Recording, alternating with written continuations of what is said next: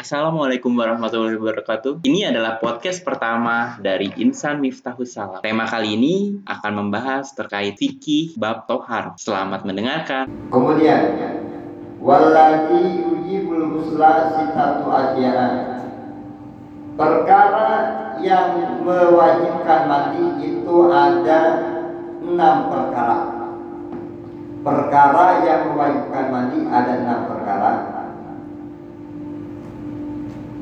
Yang pertama Bertemu dua pakitanan Satu Mewajibkan mandi Kemudian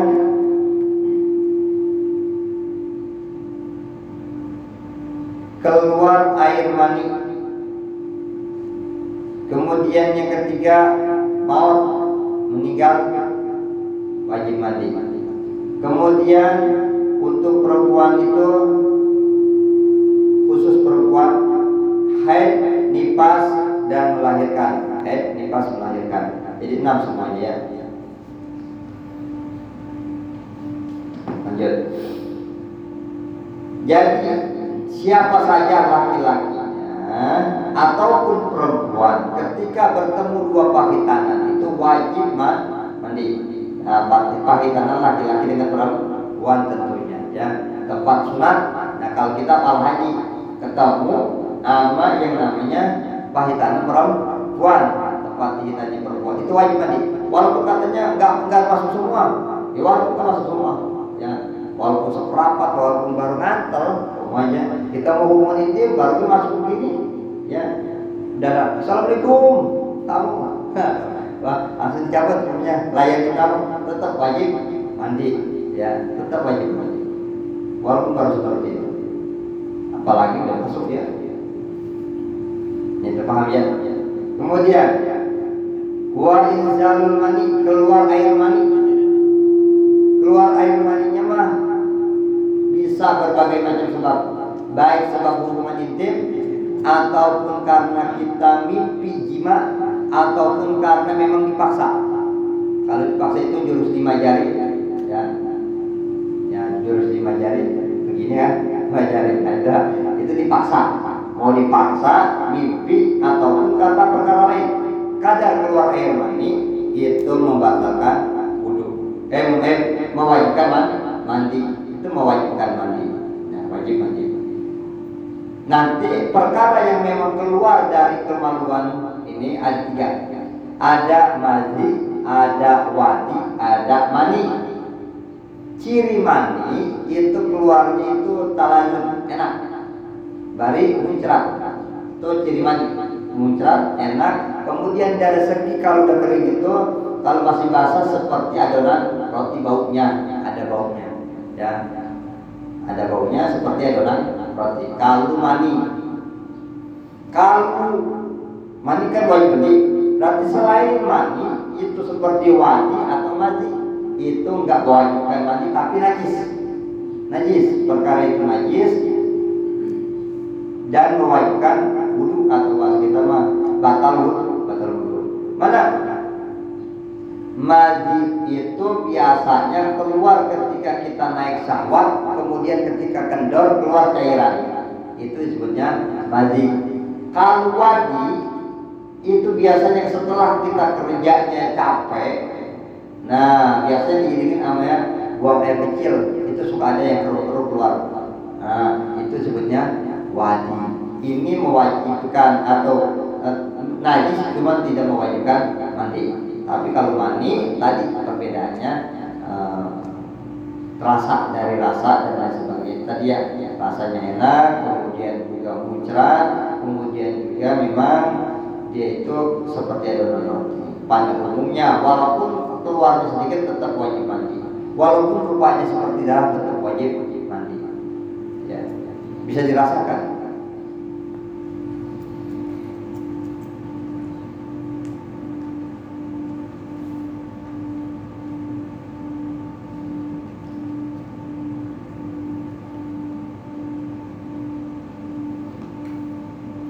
ya seperti kalau Nabi Yusuf itu kan keluar air maninya lewat kan.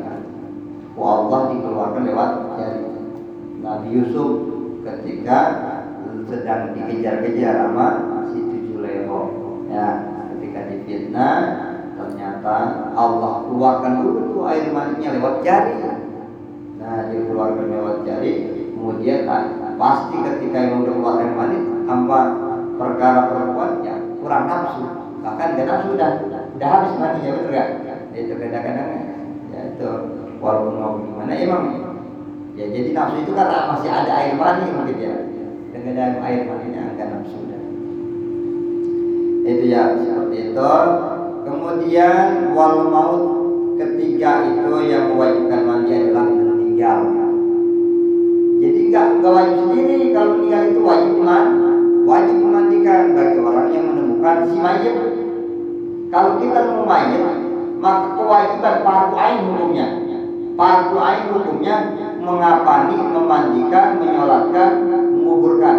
Kalau kita menemukan mayat Islam, kita yang menemukan sendiri. Kalau bareng berjamaah itu jadi fardu kifayah. Supaya salah seorang wajib memandikan, mengapani, menguburkan, menyolatkan. Ya. Ini ya, ada dulu sejarah Syekh Soleh Gunung Santri itu mati sendiri. Ya walaupun mandi sendiri ya jadi asal muasal temuran kenapa bisa ketahuan mandi sendiri? Ketika memang meninggal keluar cahaya masyarakat yang ada di bawah gunung itu naik ke atas. Ketika naik ke atas ternyata udah udah mandi mayat itu. Ya udah udah banjir sama air lah. Tapi tetap karena mayat mah kewajibannya bagi orang hidup tetap dimandikan kembali. Kalau andai kata ada orang mandi sendiri ketika meninggal ya, ya tetap dimandikan kembali. Wajib. Kemudian salah satu yutasu ini khusus untuk perempuan, yaitu keluar haid, nipas dan wiladah. Nanti kita bahas haid, nipas.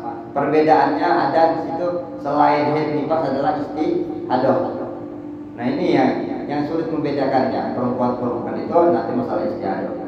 Nah, sekarang mah head, nipas dan melahirkan wajib mandi. Nah, ketika head, nipas dan melahirkan itu perempuan setelah itu wajib mandi. Gitu. Itulah perkara yang mewajibkan mandi. Paham nih? Hmm. Lanjutkan dikit lagi. Nah. Idul gusli salah satu asya perkara-perkara yang mewajibkan mandi ada tiga perkara. Perkara yang mewajibkan mandi ada tiga perkara. Yang pertama niat. Yang kedua menghilangkan najis apabila di badannya ada najis. Kemudian yang ketiga harus mendatangkan air ke seluruh dan kulit jadi kepaduan mandi itu yang pertama niat. Ini yang paling utama niat. Nah, dalam arti niat tentu saya sudah berniat untuk menghilangkan ada besar. Saya niat mandi untuk menghilangkan ada besar dalam arti. Niatnya di mana? Terserah niatnya di mana ketika membasuh kepala kah atau kaki kah? Terserah dari mana. Enggak seperti wudhu harus dilupa. Ya, kalau niat mandi. Itu niat. Ya. Yang kedua, itu harus menghilangkan najis terlebih dahulu sebelum mandi. Nah kalau kita habis hubungan itu kan pasti yang keluar itu bukan cuma mandi, ada mandi di situ. Maka kalau habis hubungan itu bersihkan dulu najisnya atau mandi dulu untuk menghilangkan najis kedua kemudian mandi yang kedua untuk mandi besarnya ini pendapat Imam Rafi'i tapi pendapat Imam Nawawi cukup satu kali apabila najisnya mia tidak terlihat. Kalau najisnya yang terlihat, maka ini tentu wajib untuk membersihkan najis terlebih dahulu. Pokoknya kita habis keluar air mani, entah karena mimpi atau hubungan badan. Kemudian disuruh mengerjakan membersihkan sepiteng atau uh, solokan, kan otomatis najis maka mandi najis dulu kemudian mandi besar. Jadi harus dihilangkan dulu najisnya ya. Tuh, ketika mandi besar.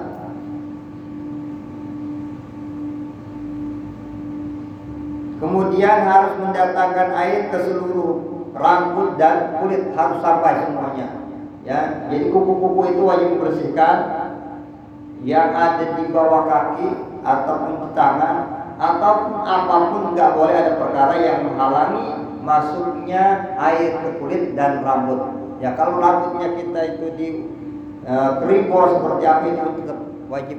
Kalau saatnya kita diikat rambutnya itu wajib di di udara, dicocok itu ya kayak film jet Nah itu wajib dicocok, dicocok itu wajib di udara semuanya supaya uh, air itu masuk ke dalam semua bulu-bulunya. Gitu ya. Ini tidak ada keringanan, artinya tidak ada keringanan. Kalau wudhu kan masih ada kotoran pendapat Imam Ghazali masih boleh jadi masalah. Kalau ada kotoran di bawah kuku, pendapat Imam Ghazali, yang penting kotorannya itu daki. Kemudian kalau mandi besar wajib semua, nggak boleh tersisa, wajib dibersihin termasuk yang ada di sini ya. Maka dicolokin semuanya. Yang zohir itu kalau telinga itu zohirnya kalau kita ngobrol itu kemudian melihat telinganya itu zohirnya sampai situ. Ya, kalau guru saya Kak Kudus itu cukup pakai jari. Tapi kalau yang dari Cianjur harus begini. Masukin atau pakai kelingkingnya masukin airnya.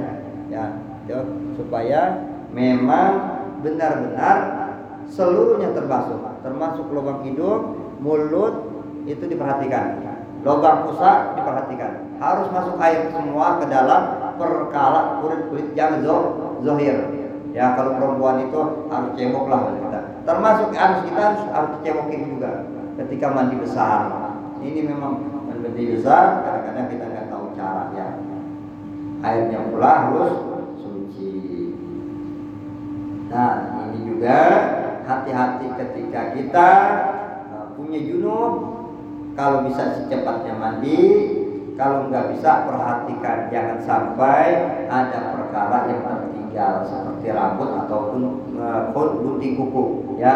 Kita menggunting kuku ketika junub ini nanti bawa ya, bawa si kukunya itu ya, ya dibawa mandi atau rambutnya. Sebab ada ada yang mengatakan nanti akan dikembalikan dalam keadaan berhadas. Bahkan ada yang lebih ekstrim lagi nanti akan bisa menjadi ular ya, dikembalikan di akhirat nanti yang rambut yang rontok ketika junub itu nanti akan dikembalikan menjadi ular. Nah ini ya dakwah kepada kita. Maka nah, kalau bisa secepatnya mandi ataupun kalau nggak mau secepatnya perhatikan hati-hati rambut yang rontok. Istri kita maupun uh, diri kita ya ketika mandi besar. Biasanya yang rajin mandi besar itu perempuan sebab ada head ada nifas nah intim dan lain sebagainya nah ini ya jadi harus diperhatikan dalam masalah mandi seluruhnya harus dibasuh bahkan kalau punya, ada yang belah-belah kakinya itu harus bersihkan benar-benar ya bersihkan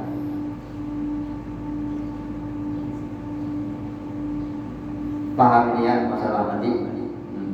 Kemudian sunnah-sunnah dalam mandi. Yang pertama atas miatu sunnah untuk membaca Bismillah. Kemudian berwudu sebelum mandi. Nah itu bisa dijelaskan.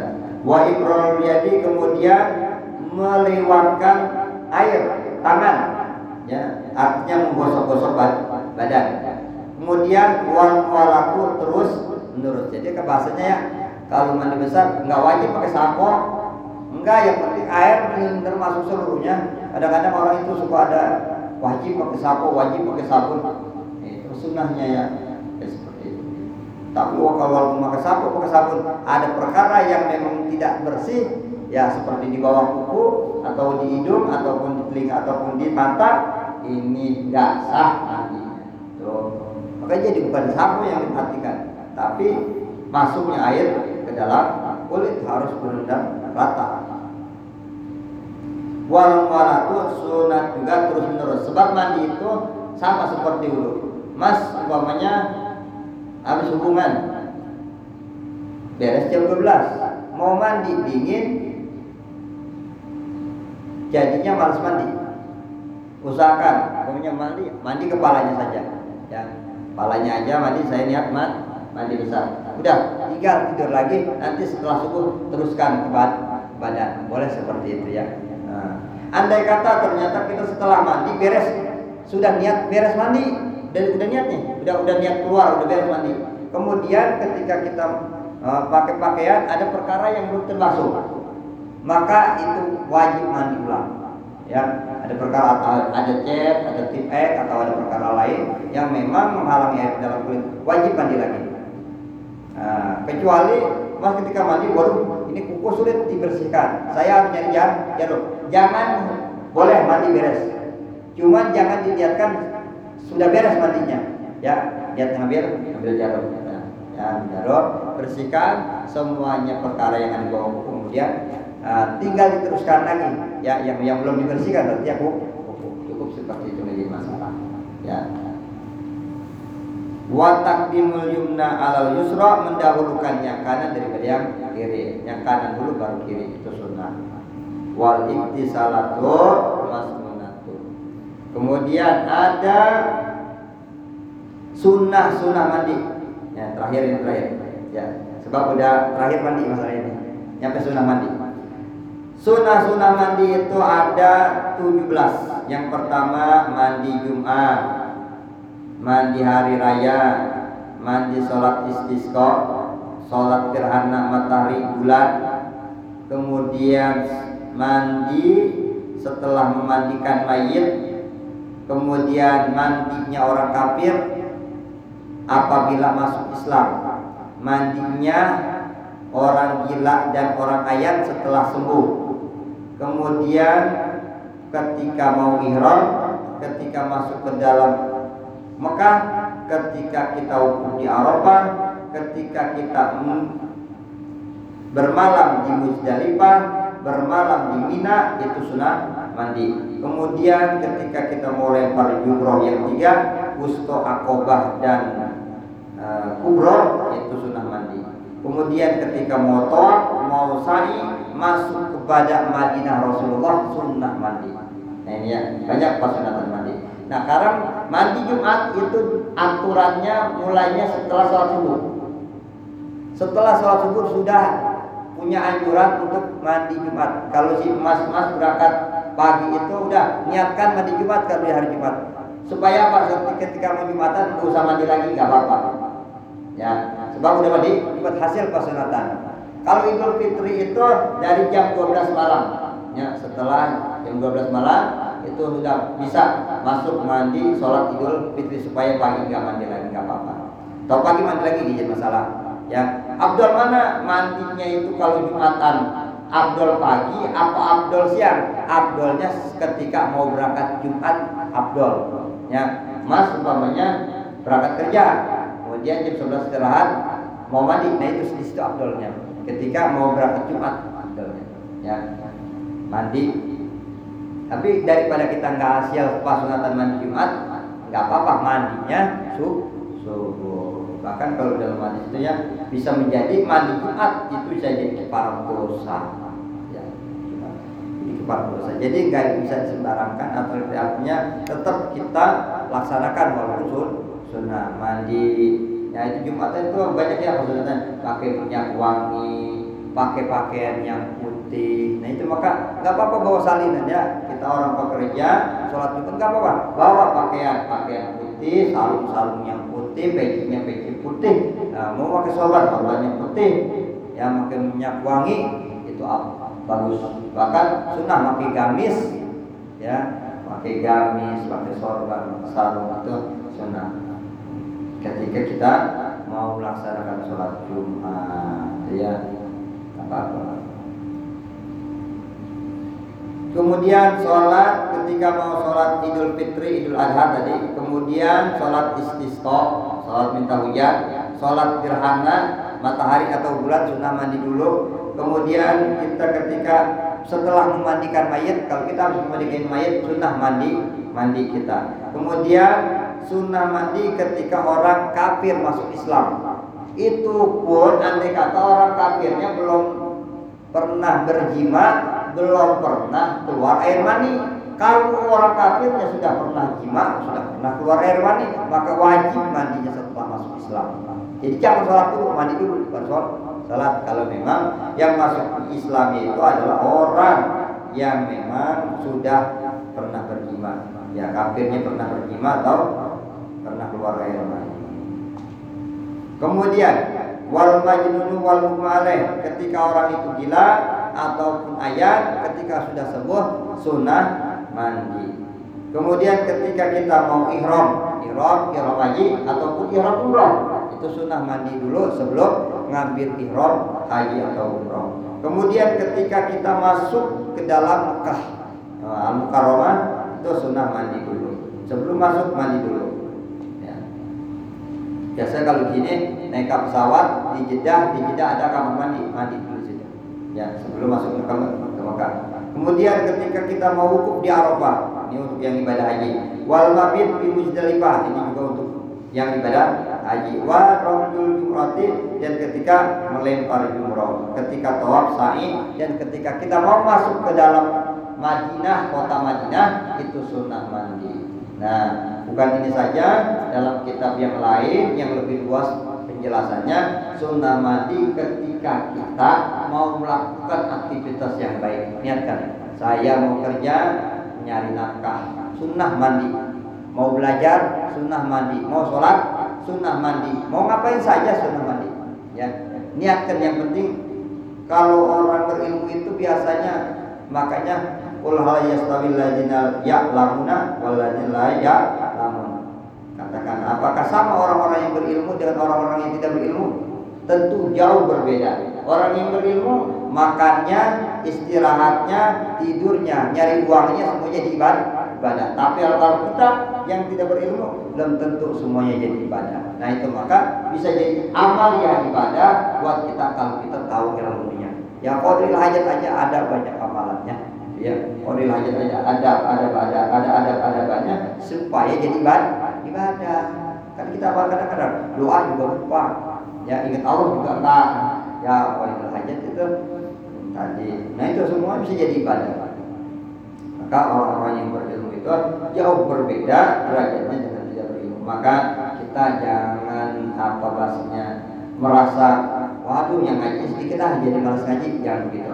Kita pikirkan diri kita sebelum orang lain. Kita binafsi mulai dari kita supaya dituntut menjadi orang yang berilmu. Ketika menjadi ilmu maka semuanya amal ya apa pun menjadi ibadah. Ibadah. Nah supaya itu ya derajat di sisi Allah Subhanahu wa taala bukan sisi makhluk. Nanti Allah sendiri yang akan mengangkat derajat kita. Maka dari itu yang menghibau memesan semuanya agar tidak bosan untuk tolabul ilmi atau taklim tentunya uh, urusan fikih tauhid dan urusan tasawuf inilah yang sangat penting buat bekal kita di akhirat kelak juga bekal kita di alam dunia yang mudah-mudahan bermanfaat mohon maaf bila ada kata-kata yang salah dan berat kalau ada yang perlu ditanyakan silahkan tanyakan Terima kasih telah mendengarkan podcast ini. Jika bermanfaat, silakan share ke teman-teman kalian. Kami tunggu di kajian berikutnya. Assalamualaikum warahmatullahi wabarakatuh.